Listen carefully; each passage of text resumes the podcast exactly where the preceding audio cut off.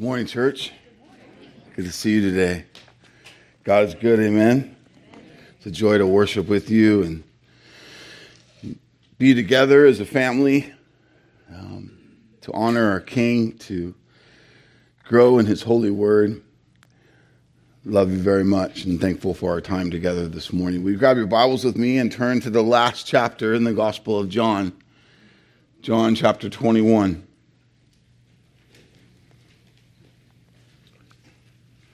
14 verses today, Mike.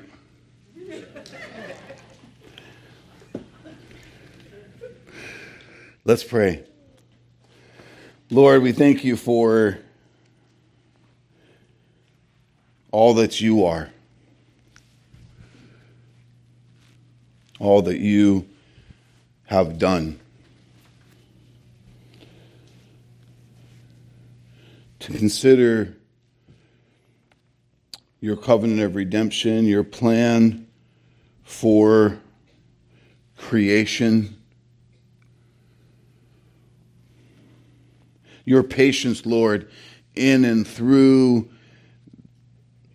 the workings of your creation and the people that you've ordained in generations, in different nations and cultures lands and to see and consider your perfect work in history.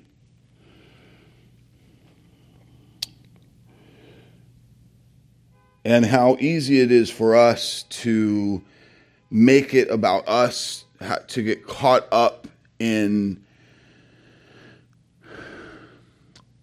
our ways, our desires, our preferences, and perspective. We, your creation, are truly guilty of sin and making it about us. And I, I pray, Lord, that we would be a people that long to know you and, and to make it about you to trust you, to learn from you, and that the Holy Spirit would do its work to bring clarity of your word and conviction unto obedience.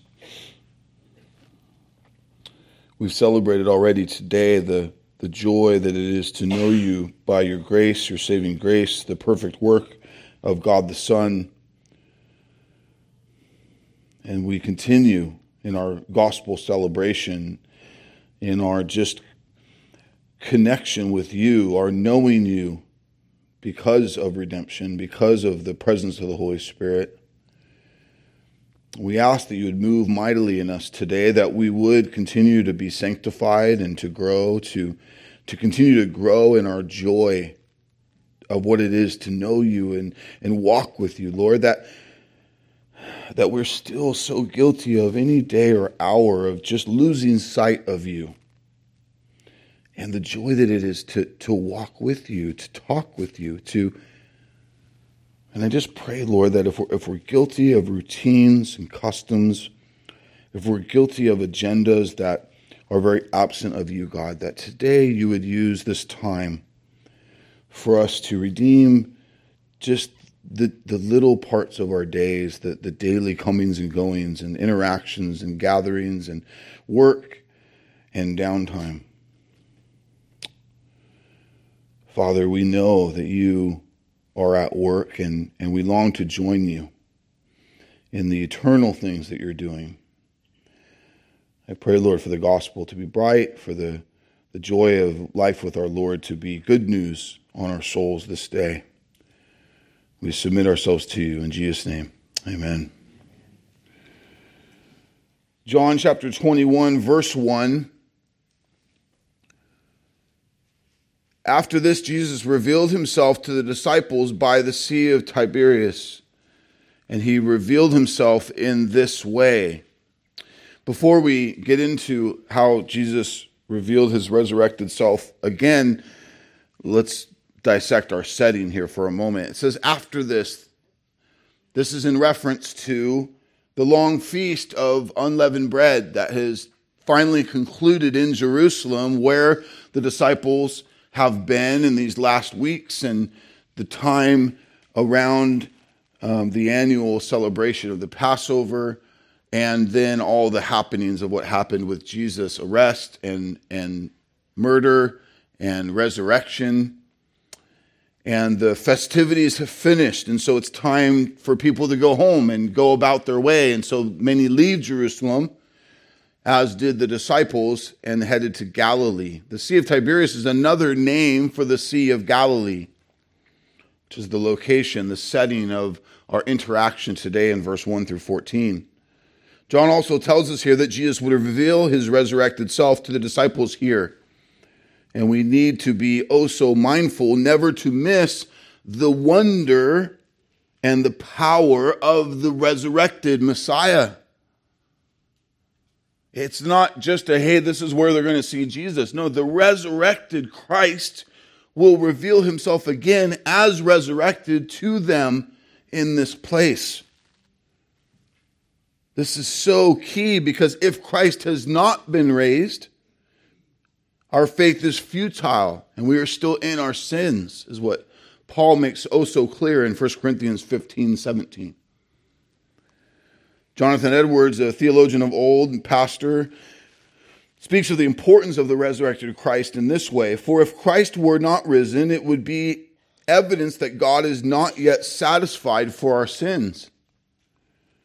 Now, the resurrection is God declaring his satisfaction. He thereby declared that it was enough. What Jesus did was enough. Christ was thereby released for, from his work. Christ, now as mediator, continues. And we are justified. If Christ is not resurrected, our faith in God's saving grace is futile. If that didn't happen, then what are we hoping in? What are we believing in for salvation? If he didn't even rise to have victory over death, how would we expect to? Without resurrection, our hearts, by his sovereign regenerate, without his sovereign regeneration, are dead forever. Without Jesus' resurrection, his atoning work for our sin on our behalf is not satisfactory, and we are still in our sins and have no hope for eternal life. But praise God, he did rise. And so, in the evidence of his resurrection, we rejoice that even in passing words in the opening verse of chapter 21, that he will reveal himself. In other words, he's not dead and rotting in a grave, he is alive.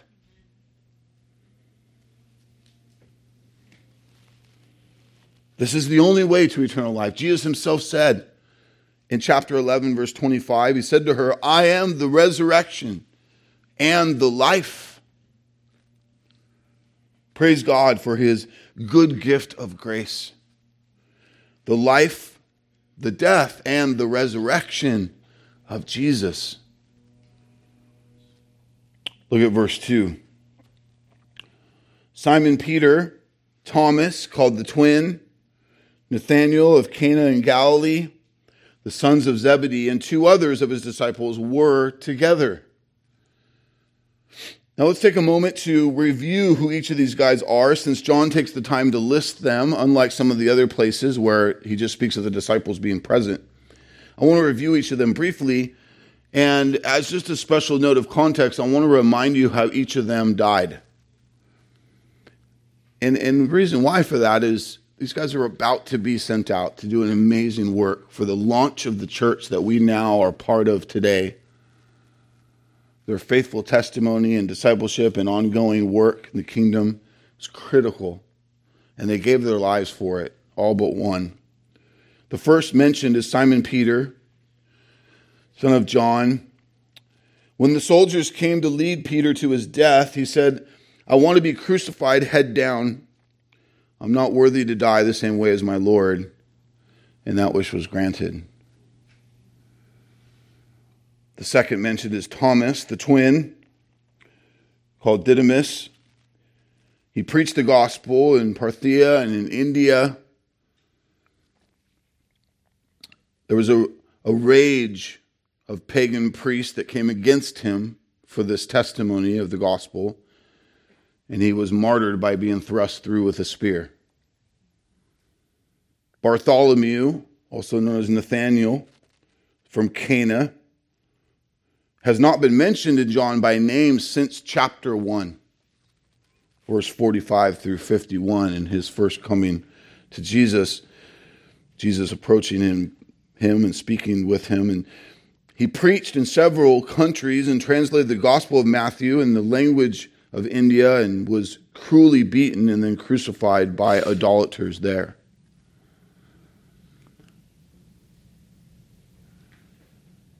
James, son of Zebedee, the first of the sons of Zebedee mentioned, uh, of the two mentioned, he and his brother John were called also sons of thunder, maybe one of the coolest nicknames in the Bible.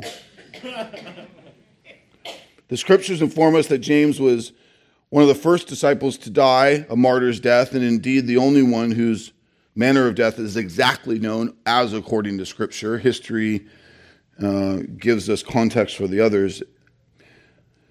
Acts 12, 2 informs us that James was martyred for his faith by way of a sword. John, son of Zebedee as well, James' brother, the disciple whom Jesus loved, the author of our book, the only disciple who did not die a martyr's death. And then two others. We don't know who the two others are.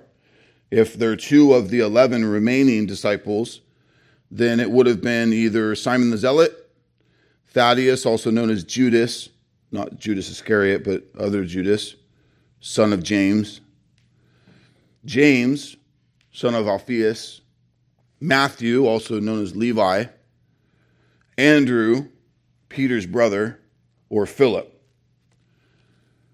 Uh, Matthias has not yet been chosen to replace Judas Iscariot that comes after the ascension.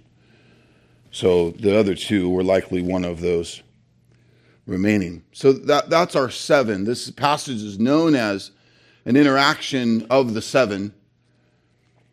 And so the disciples are in a unique time in transition.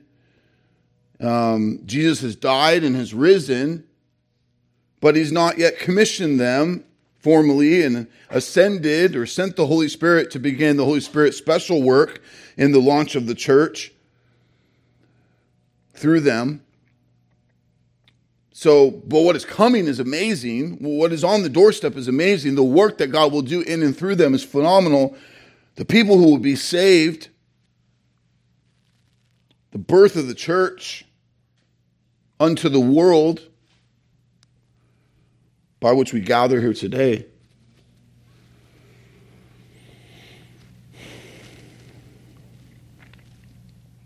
So, what do a bunch of fishermen do with a little bit of downtime?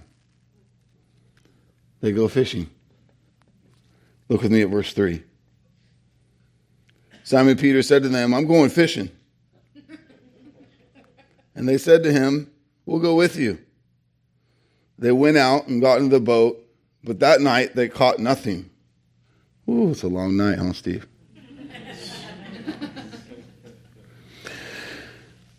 Verse 2 tells us that a small group of the disciples got together, the seven.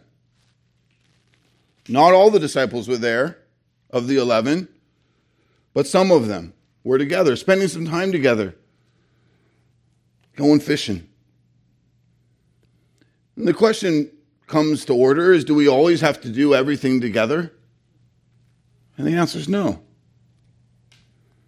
We come together as a church body on Sundays. And in a large way, for many of us on, at, at our midweek gathering, both on Tuesdays and Wednesday nights. But life together is, not, is never always all together. Those are our corporate gatherings. But it's an important clarity in the life of the body of the church and the expectations we have. It is simply impractical to do everything together, all together. It's also hard to really know each other if we're always all together.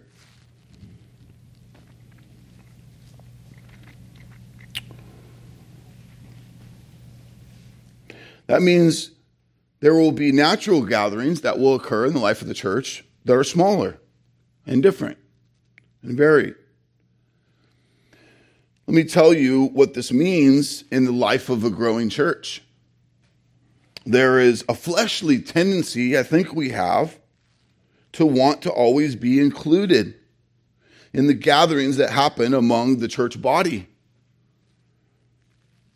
Or to look at certain groups and their fellowship and how they fellowship well together and to feel like they have something that you don't.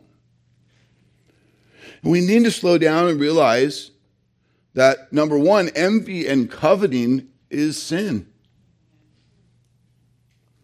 Now, can there be a righteous jealousy for your loved ones? I believe so. God models that in Scripture. But to turn that into sin, to turn it into envy or coveting, is something to be mindful of. So, how do we do this well and not become embittered that we're not always included in these smaller gatherings? Realize, number one, that it's, it's just practical that there will be varying degrees of life together. And that's okay. Later in our sermon, we'll see both the ways that the church does life together, both corporately all together and in smaller settings as we look at Acts 2.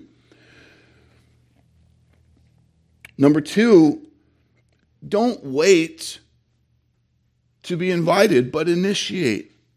How are you, as a member of the body of Christ, initiating time with your brothers and sisters?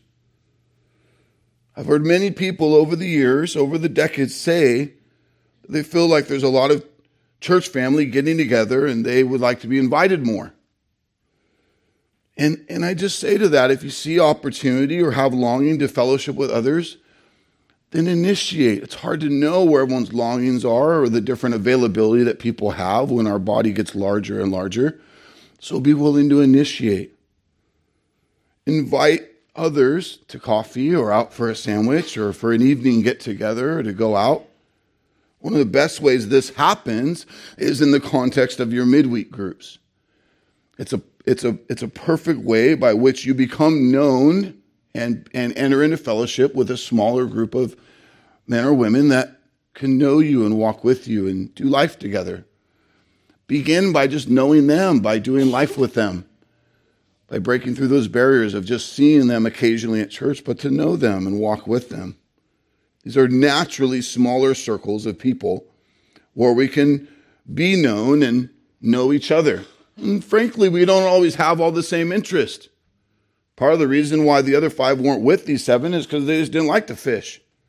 Fish smell and don't like being on a boat. I get sick a lot, or I don't mean who knows whatever is going on. And, and that might be the reality. You know, might be groups of people in our church that love to play racquetball, and other people that say, I don't even like to sweat. and that's going to create natural, just ebbs and flows of gatherings of interest in different things that we do. Instead of making it about you, my biggest press is to ask you to rejoice in the fact that people in the body of Christ are getting together. Jennifer and I have been on a very unique journey over the last 15 years in the life of this family because much of the people that we've come to love and cherish over the years are people that we began to do life with in a smaller group context in the early years. People Jennifer and I discipled and really enjoyed doing life together. And you become friends and you become close and you enjoy that. But here's the thing if disciples are going to be duplicated and the church is going to grow, then a pastor who says, No, I'm just going to keep all these people really close and never let them ever go get to know other people is a church that's going to go nowhere. And so, one of the uniquely painful but glorious things that Jennifer and I got to do was to purposefully begin to shut down different seasons of those gatherings and groups and send out disciples to go start meeting with others. And you know what would come as a result of that? All our friends are doing fun things with other people, and we're not invited. And there's two ways to respond to that. I can fleshly go, oh, woe is me, and I'm feeling left out and make it all about me. Or I can say, God, look at what you're doing. Look at how you're at work in our people. Look at the fact that they're getting to know other men and women, and disciples are being made and multiplied. And I pray that that would happen multiple times over. I mean, it's my deep hope that many of us get to raise a generation together, maybe even an, uh, see another generation raised up. Some of you have been with our church long enough to get to see that happen. And it's a real joy. Bill Taylor was with us last Sunday's, um, approaching his 89th birthday. So he's lived a little bit of life. And uh, he's been with our church for a lot of years. He's down south with his family now in his last years. And he just said, What a joy it is to see the generations multiplying at this church. See the young ones, to see the young families. And that that's happening. And I, and I agree. I say praise God for that. But if we make it about us, if we hold it close, if we love to have pity parties and kind of sit back and whine in the corner and do nothing about it, it's just going to eat us up. So I say we rejoice. We rejoice in the testimony of this smaller group of disciples that got together, and we need to rejoice in that happening among each other. It's a good thing. It is the goal. If we keep it all close, that means that there is no multiplying and growing. Maybe you're guilty of slowing down your discipleship journey for the sake of just not wanting to see change happen in your life, that you don't want to see the current group of people you're running with break up. And I would say that's making it about us and not about the opportunity we have to multiply and to grow and see what God wants to do.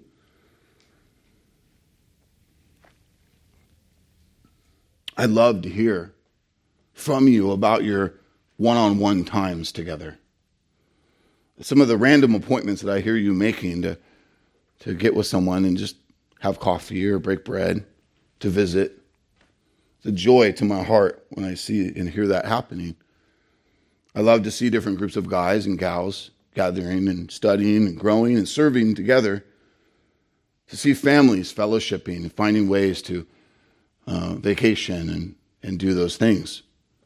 Um, the, the, the Reitzmas and the, and the Childresses went camping just a few weekends ago and enjoyed that time of around the fire. And again, some of you are like, that's just, that sounds crazy to me. Why am I going to pay money to go travel to sit in a camper? And you know what I mean? I got the luxuries at home. Like, so it's just, for some, that's just not, but for them, they love it and it's good. And there's some fellowship and reconnection and it's great. And then there's so many examples of that happening in different, different things that are happening in the life of our people we should be thankful that we get to see and hear about the ways by which our family is growing and meeting together. I pray you're rejoicing when you see that the staff is spending time together, that our elders are, and our families are spending time together, that you would, you would stop and pray for us, and God would work in and through us to be accountable to one another and maturing in the Lord. Finally, some of you are just simply too content to stay distant. You've gotten to a routine where you love our church and attending, but you really are not very well known because you're not really running with other people. People are not doing life with you and knowing the inner workings of your life, the wins and the struggles. And I would say that needs to change. To make efforts to be known and get to know others and develop relationships by which we're not alone um, or not known, but that life on life is happening and the beauty that comes with that and what God intends for that to be. How can you initiate better to see that that's happening with your church family? Our time together and our unity as the body of Christ are one of the major witnesses we have for a watching world. It's not just selfish that we would do that well, it's purposeful. It's actually one of the major ways that Jesus wants us to testify the gospel. Why? Because people long for authentic community. And because the world is so selfish in sin, it often uses people and then tosses them aside when they get out of them what they want. Church, though, stands out as unique in that we love each other not based on our performance, but on Christ's performance. Amen? on the diversity of who we are in coming together. Uh, it breaks my heart sometimes to hear people go, you know, we're, we're looking for a church, we're looking for people who are like us. that's still a, a fleshly way of thinking. The church at its best is a bunch of people who are not like you older, younger, economically different, culturally different. That is the beauty of the gospel testimony.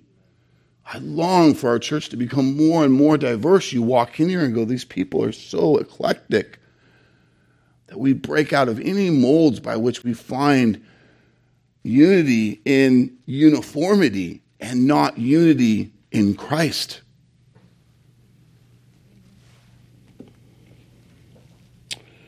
Remember Jesus' words in John 13, 34 through 35. A new commandment I give to you that you love one another. Just as I have loved you, you also are to love one another. By this, all people will know that you are my disciples, if you have love for one another. In Jesus' prayer to the Father, the high priestly prayer that we studied in John 17, verse 20 through 23, we also saw him say, I do not ask for these only, his core disciples he had been discipling, but also for those who will believe in me through their word, the, the, those who would believe. That's really includes us.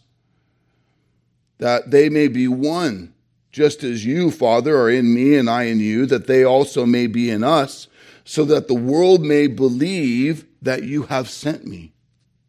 The glory that you have given me, I have given to them, that they may be one even as we are one. I and them and you and me, that they may become perfectly one, so the world may know that you sent me and love them even as you have loved me. Jesus wants the testimony of the gospel to be bright in a sinful, selfish world because the unity of the church stands as a beacon of light, very opposite of what the world is. Let us see here in our text today in John 21 seven brothers in Christ coming together to spend time and see it as a wonderful thing. Look with me at what happens next. It says in verse 3 that they didn't catch anything all night, and while I'm sure they were baffled and bummed, the truth is a bad night of fishing is not bad when you're with great friends in the Lord. Amen? John 21, 4 through 6. Just as day was breaking, Jesus stood on the shore. Yet the disciples did not know that it was Jesus. Jesus said to them, Children, do you have any fish? They answered him, No. He said to them, Cast the net on the right side of the boat, and you will find some. So they cast it, and now they were not able to haul it in because of the quantity of fish. First, they couldn't tell that it was Jesus from afar. Jesus calls out to them and calls them children. This is not a swipe at them, but more of an affectionate sling. Like the English term sirs or lads, or the Irish term boys, or the American term guys.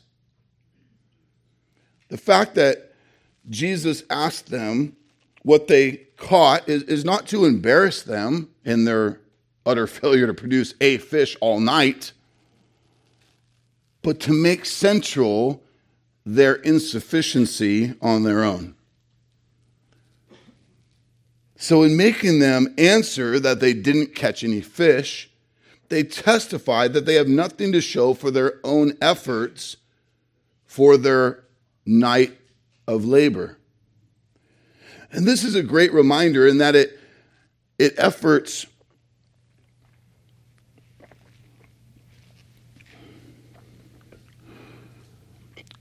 the efforts of our flesh are always lacking. Even when they do produce a temporary result or provision, our flesh is still utterly lacking. We need to see how tempting it is to get caught up in doing life in our own provision. We need to see how quick we can set aside our spiritual highs and then just go back to living life. But God is omnipresent with us all the time, everywhere, at work, and in every detail far beyond really even our ability to comprehend. So, why would we, his redeemed people, do anything without him? After Jesus gives them simple instruction as to where they're to throw their nets, they go from catching nothing to catching so much they can't pull the net into the boat because it is so full of fish. Wow. I mean, what an amazing testimony of the power of God to not only create the fish of the sea and all the creation we know, but to sustain it and control it.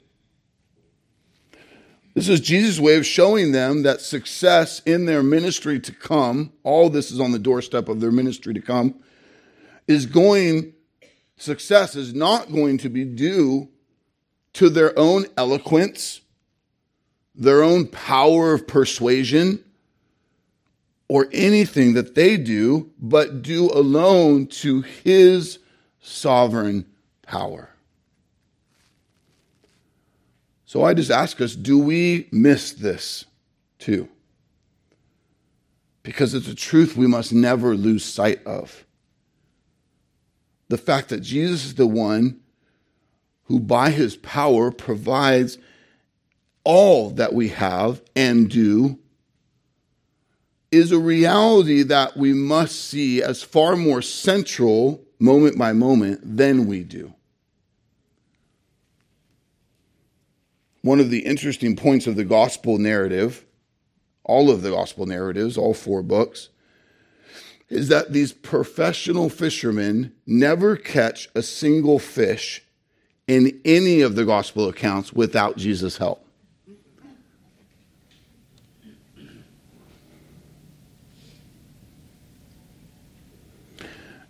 Our right theology and growing understanding of Tota Scriptura and all that God has taught us should not be surprised by that. What do we do for anything without his help? I mean, just even the concept of like the compartmentalization that we do of there's times where God is present, I'm engaging him and he's at work, and then there's other times where I've like found a way to put him away and I'm just over here doing my thing and I need to be reminded like somehow he's not still at work in those moments, dictated by the fact of how much we're thinking about him or acknowledging his presence or not. But here's the thing we don't exist in this moment or this moment without the active work of God. He is sustaining us and working in all things, despite his hatred for sin and his love for God honoring righteousness, he is at work in all things. So, do you see the hand of the Lord in all things? It's a question you got to really do business with. Do you see him using hurts and struggles for refining your gospel testimony?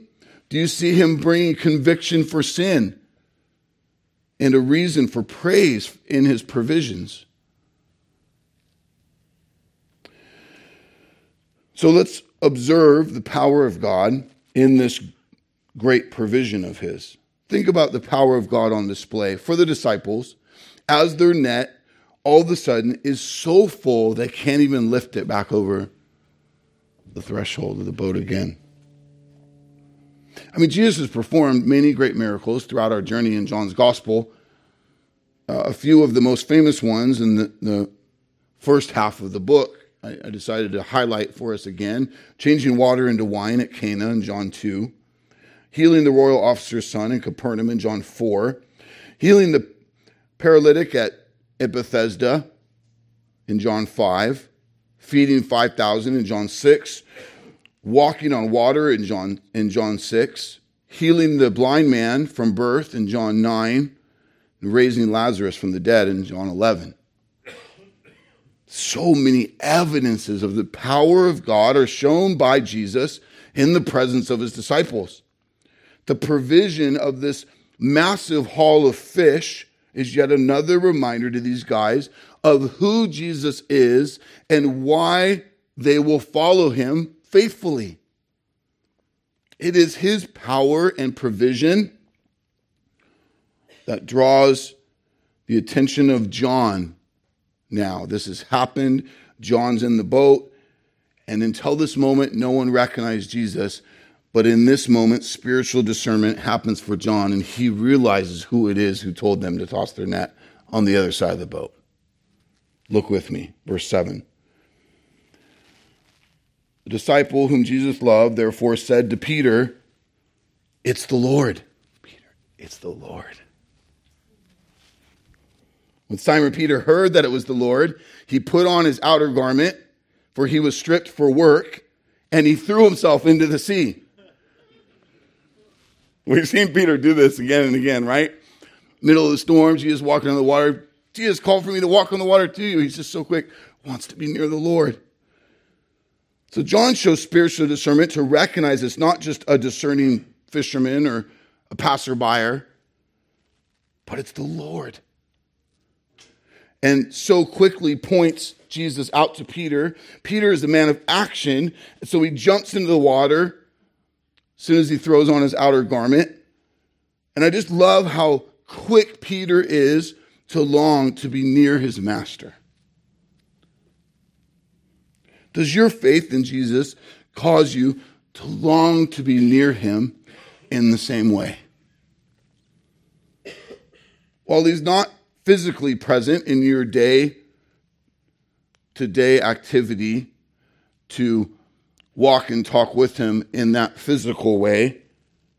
Is it your joy to run to him in constant prayer when you see him at work in the littlest things of your day?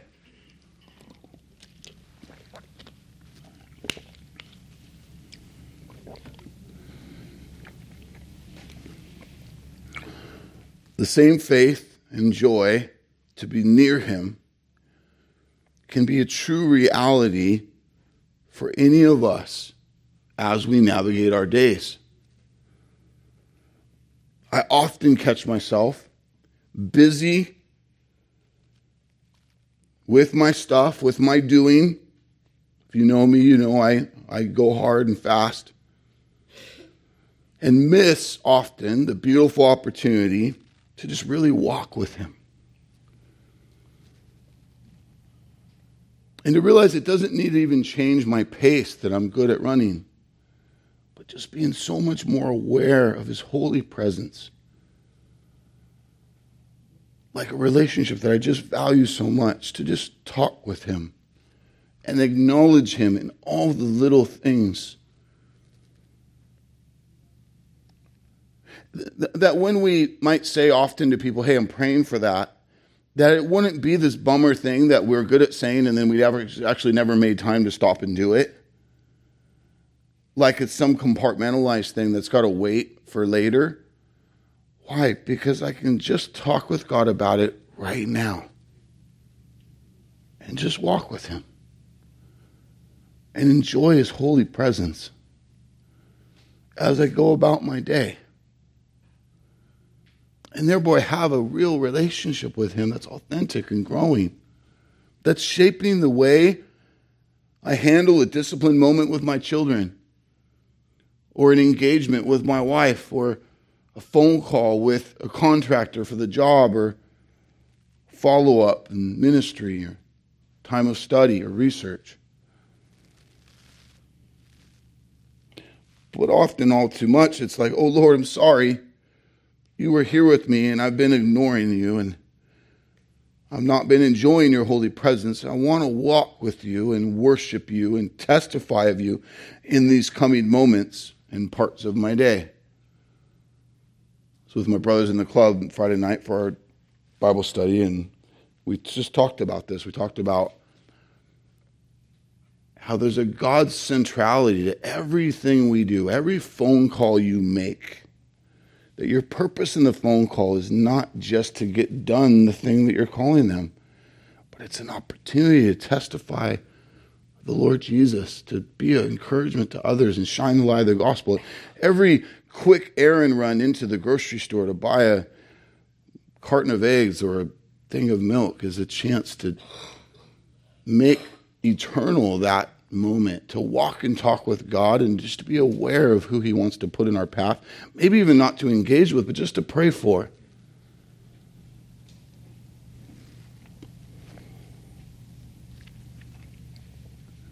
As much as it is a joy to be together, it is also a joy to jump out of the boat and to be with our master. Right? They were enjoying their time together, doing the fishing thing that they love.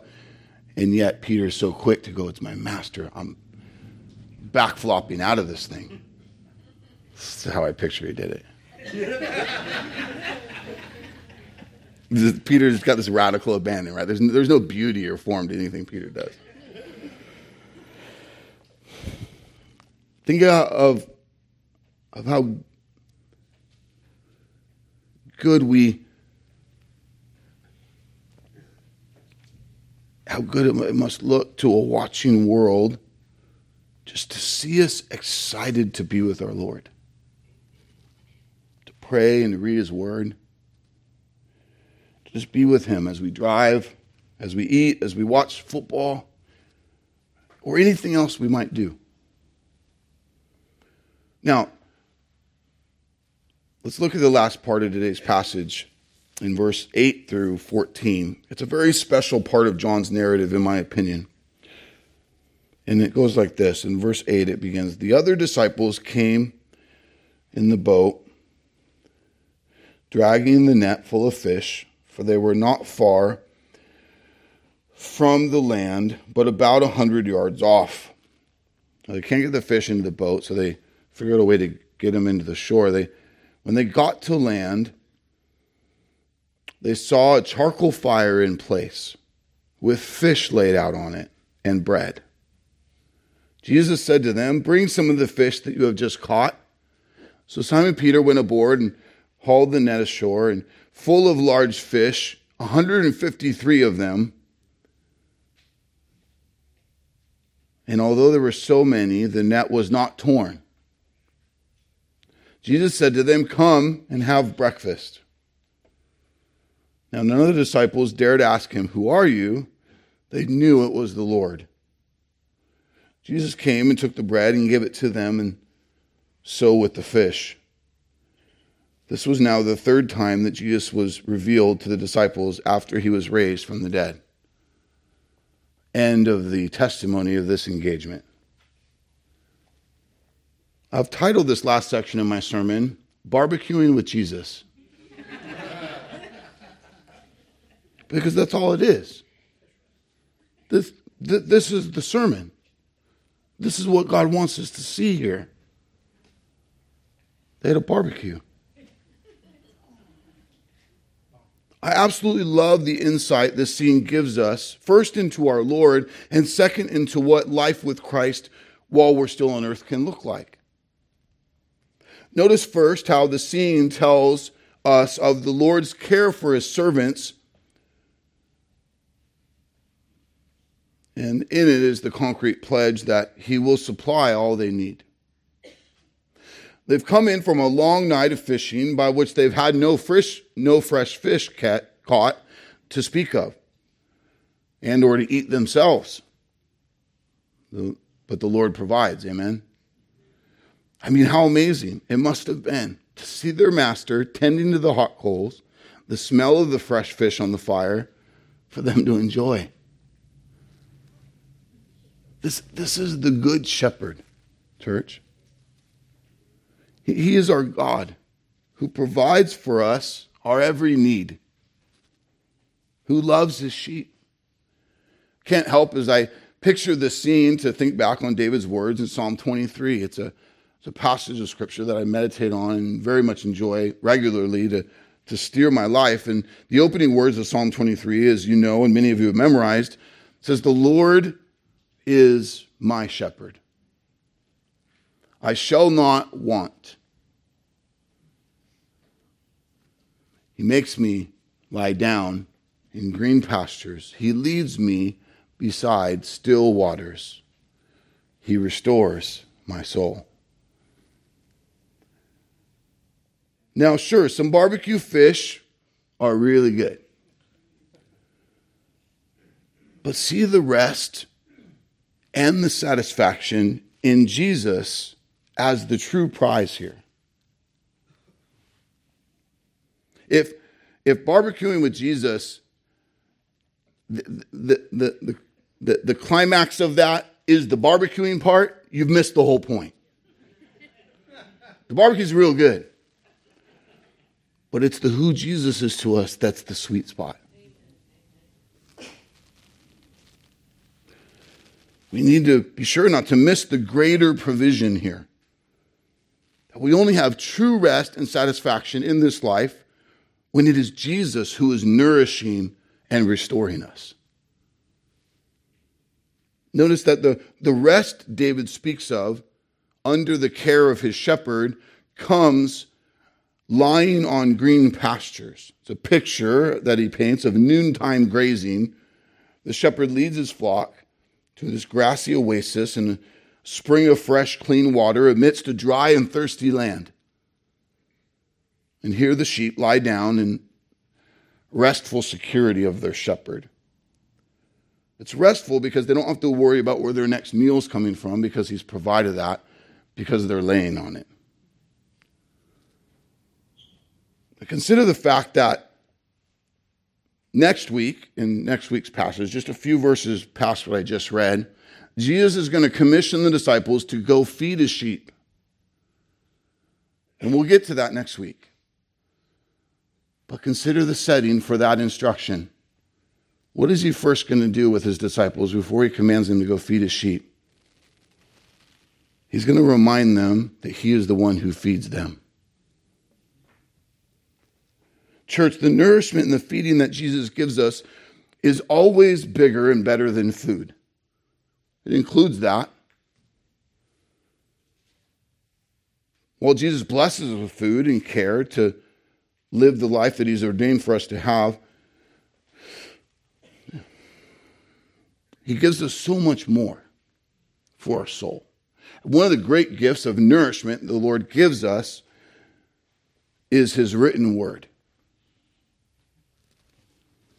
Jesus said it so clearly. In a moment by which his flesh was truly starving for food, he had not eaten for 40 days and 40 nights. And in the midst of that context, so it's not like he's full in the belly and says this. He says, Man shall not live by bread alone, but shall live by every word that proceeds from the mouth of God. Church, never forget that while food helps nourish us for physical life, the Word of God gives us spiritual nourishment and life that never ends. This is what David sees, I believe, in Psalm 23 3 when he says, He restores my soul. Just a few chapters back in Psalm 19, verse 7 through 10, this was what's on David's mind. The law of the Lord is perfect reviving the soul. The testimony of the Lord is sure, making wise the simple. The precepts of the Lord are right, rejoicing the heart.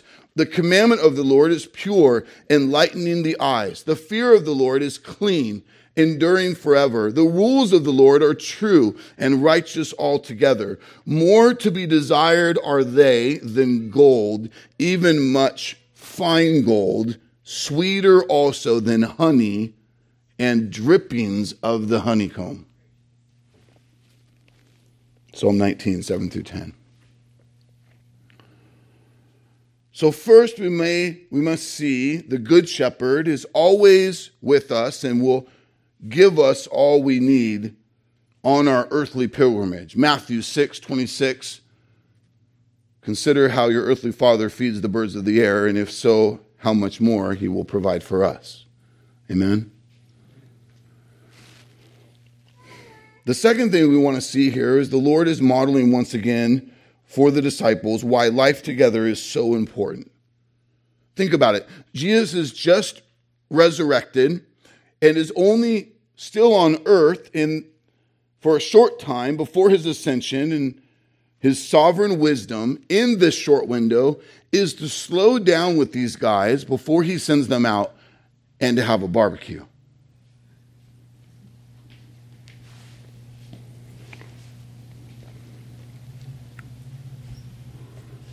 To model for the disciples the value of life together. Life together is both corporate worship, as we're doing here, and different forms of church fellowship, discipleship, and service. We have one of the best windows of this happening so well in the early church in Acts chapter 2. Turn there with me briefly, Acts 2, just a few chapters after where you're at in John.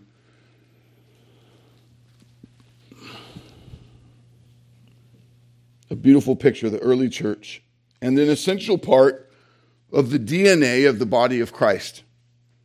Listen and really consider what we see in Acts as this reality unfolds in our brothers and sisters in Christ. Acts 2:42 They devoted themselves to the apostles' teaching and the fellowship, to the breaking of bread and the prayers. And awe came upon every soul, and many wonders and signs were being done through the apostles. And all who believed were together and had all things in common. All right, let's stop there for a moment. This is a picture of corporate worship, of the regular gatherings of the saints. They're devoted to their pastor's teachings. The, the economy and the, and the system by which Jesus wanted his sheep growingly to be fed the word of God was through the teaching of his qualified shepherds to divide his word for the sheep and help them grow that the sheep would be devoted students, not constantly right in their own eyes, but trusting their shepherds. They regularly practice, it says, the Lord's Supper and prayer. It says, awe came upon every soul. That, that awe is worship. It doesn't just go into the atmosphere and dissipate. It, it, it, is, it is awe. It is wonder. It is, it is praise God. Uh, an attitude of praise, of thankfulness, of awe came over every soul. Worship together of our King, of our God. The testimony of our lives are seen here the maturing and sanctifying work of God, changing us in every way like they had never had before. It says, All who believed were together and had all these things in common. So the believers were together, spending time together, valuing unity and togetherness. Even though the body is very diverse as it is today, they had an amazing common unity in Christ among all their differences. To the point where, even in the midst of those differences, there's great sharing and commonality and unity. So, do you see it? Do you see the church as something far more than a religious service that you attend occasionally or every week, but a life to live together in worship and sanctifying, growing in the word and prayer and testi- testimony, the Lord's Supper. Do you see why corporate worship on Sundays is such a vital part of who we are and why God wants us to do this well in our days He gives us? The testimony, though, goes further than that. It goes into another aspect of life together. Look with me at verse 45. They were selling their possessions and belongings and distributing the proceeds to all as any had need. So here we see serving, we see them serving others. They gave their lives away for the sake of the gospel. They learned to live on less so they could give away more and make their number one goal in their days, not their vacation package or the new car or the whatever, whatever, but the mission of God and the witness of the gospel to serve those in need was first. Doesn't mean it didn't come with some of those other great things, but it was first for them. Jesus is providing for the disciples in our passage today. He's nourishing them. They're getting good life together. There's a camaraderie with their Lord. He's getting them ready for what's needed in the season to come, that they would go and do likewise. He's serving them. Who's got the apron on at the fire pit? Jesus. He's the one tending to the coals and burning the meat, as we like to say it today.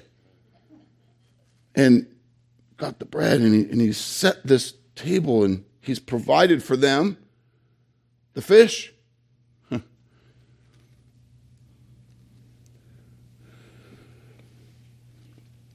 He's serving them so that they would go and do likewise. Who are you serving? How are you serving others? How are you opening up your life to serve others? Do you count it a burden to give up your time and your money to serve others? Or is it a joy to give up an evening or a weekend or your home to serve others? we got pinched with some last minute changes in our childcare needs for this last Tuesday night, and the team had to rally with 20 minutes to go. I needed two more people. So we just got to calling. And I realized as I'm calling, or we're calling you guys, yeah, I'm calling to upset whatever plans you have for 20 minutes from now.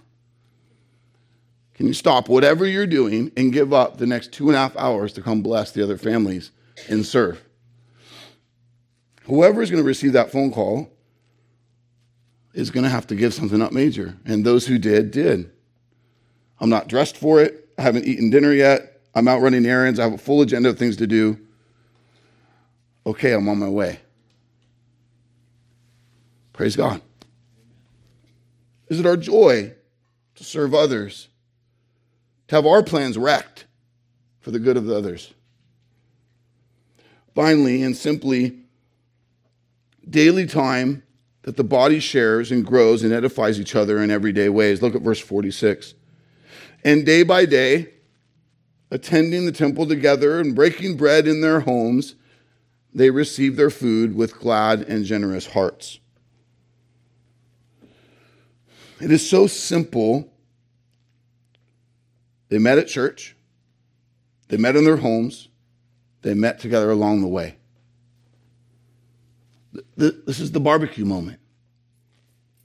The breaking of bread together, the coffee shop, the coffee shop visit, the weekend excursion.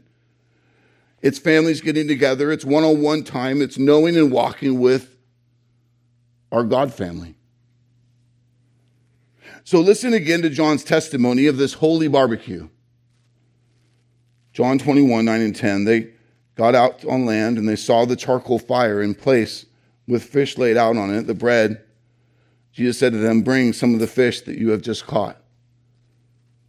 In verse 12, Jesus said to them, Come and have breakfast. In verse 13, Jesus came and took the bread and gave it to them, and so with the fish.